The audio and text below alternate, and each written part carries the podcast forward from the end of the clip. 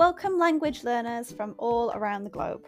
So, listen up the podcast that takes you on a captivating voyage through the English language.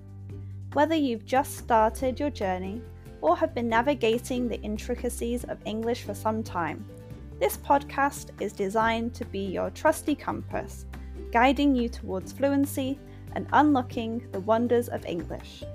I'm your host, Karen, a passionate traveller and an experienced teacher of English as a second language. Join me as we embark on an exciting expedition filled with British history read by a native speaker. Together, we'll conquer the challenges and celebrate the victories of learning English as a foreign language.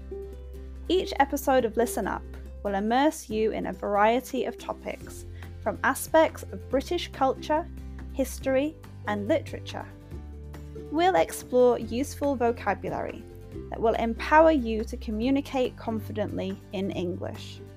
If you want to read along with the podcast, head to my website www.onepawinthesand.com slash ESL. The link is in the description. But this podcast isn't just about learning English in isolation.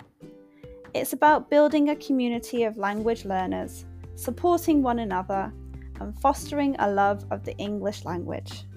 I encourage you to engage with us through my Patreon page, where you can connect with fellow learners, ask questions, and share your own language journey. So, whether you're sipping tea in Tokyo, walking the streets in Sao Paulo, or studying in a bustling cafe in Berlin, listen up is here to accompany you on your quest for English fluency.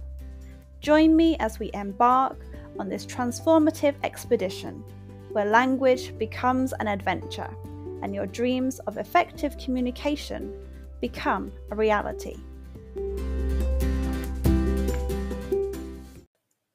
Today's episode is called European Beaver.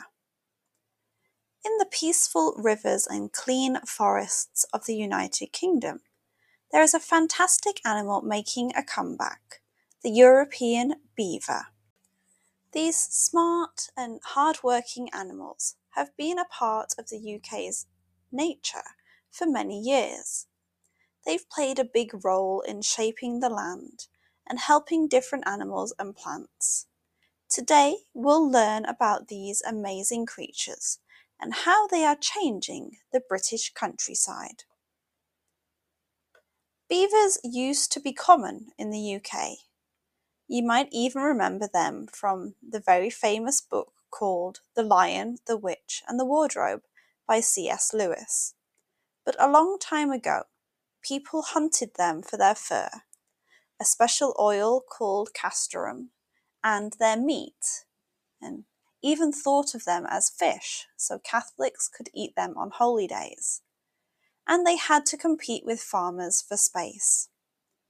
Because of this, beavers disappeared from Britain and many other places in Europe. The last time someone saw a beaver in Britain was in 1789, when one was killed near York. But now, thanks to people who work to take care of nature, Beavers are coming back in some parts of the UK, like Scotland and southwest England. The European beaver looks a lot like its North American cousin. They both look similar and do similar things in their environments, but they are different from each other when it comes to their genes. Even though they look the same, they can't breed babies together as their genes are too different. The American beaver separated from the European beaver about 7.5 million years ago. Beavers are distant cousins of kangaroo rats and pocket gophers. They are the second largest animals in the rodent family, and definitely the biggest one in Europe. European beavers are a bit smaller than their American relatives, but can still weigh up to 30 kilograms. You can easily recognize them because they have thick brown fur and flat tails. These wide, scaly tails help them swim, and they use it to warn other beavers of danger by slapping the water. Beavers mostly come out at night, so they are active when it's dark. They are excellent swimmers because they have webbed feet and huge tails. They can stay underwater for up to 15 minutes. Their homes and dams are like fantastic buildings carefully made. One thing that beavers are famous for is building dams. Dams have many jobs. They make deep pools where beavers can be safe from animals that want to eat them, and where they can find food in the winter. Beavers don't just build dams, they also make special homes called lodges. These lodges are often near the dams. They are cosy places where beavers rest and raise their babies. The lodges are smartly designed with underwater doors to keep them safe from animals on land. Beavers are ecosystem engineers.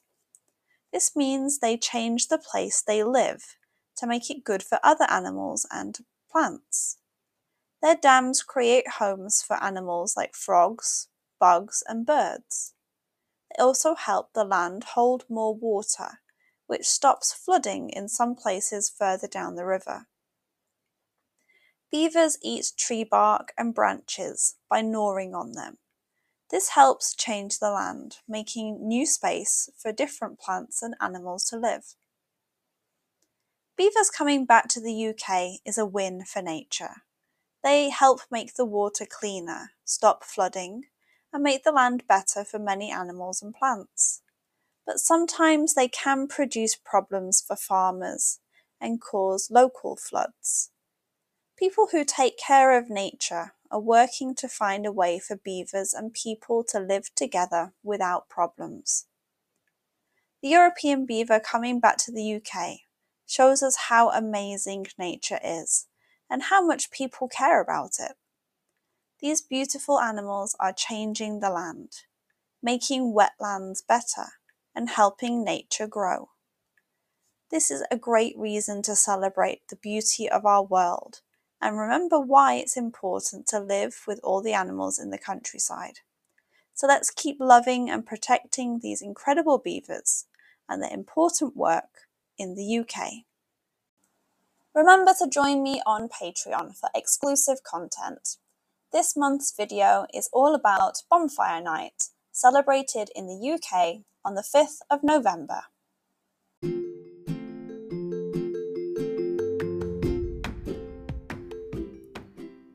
And that wraps up another episode of Listen Up. I hope you enjoyed learning about my topic today and practicing your English. Remember, the exploration doesn't have to end here. If you have any lingering questions or want to continue the conversation, I've got some great opportunities for you.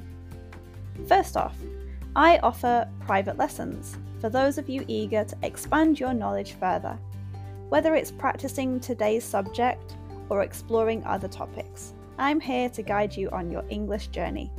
Reach out to me through my website or social media platforms, and let's embark on a personalised learning experience together.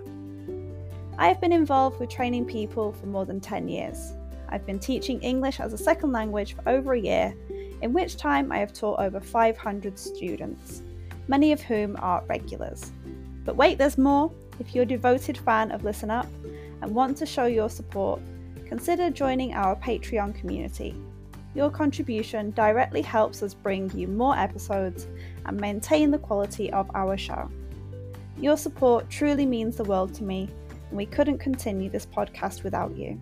So, whether you choose private lessons or Patreon, or both, I look forward to staying connected and exploring the fascinating realms of English as a second language together. Thank you once again for joining us on Listen Up. Until next time, keep practicing.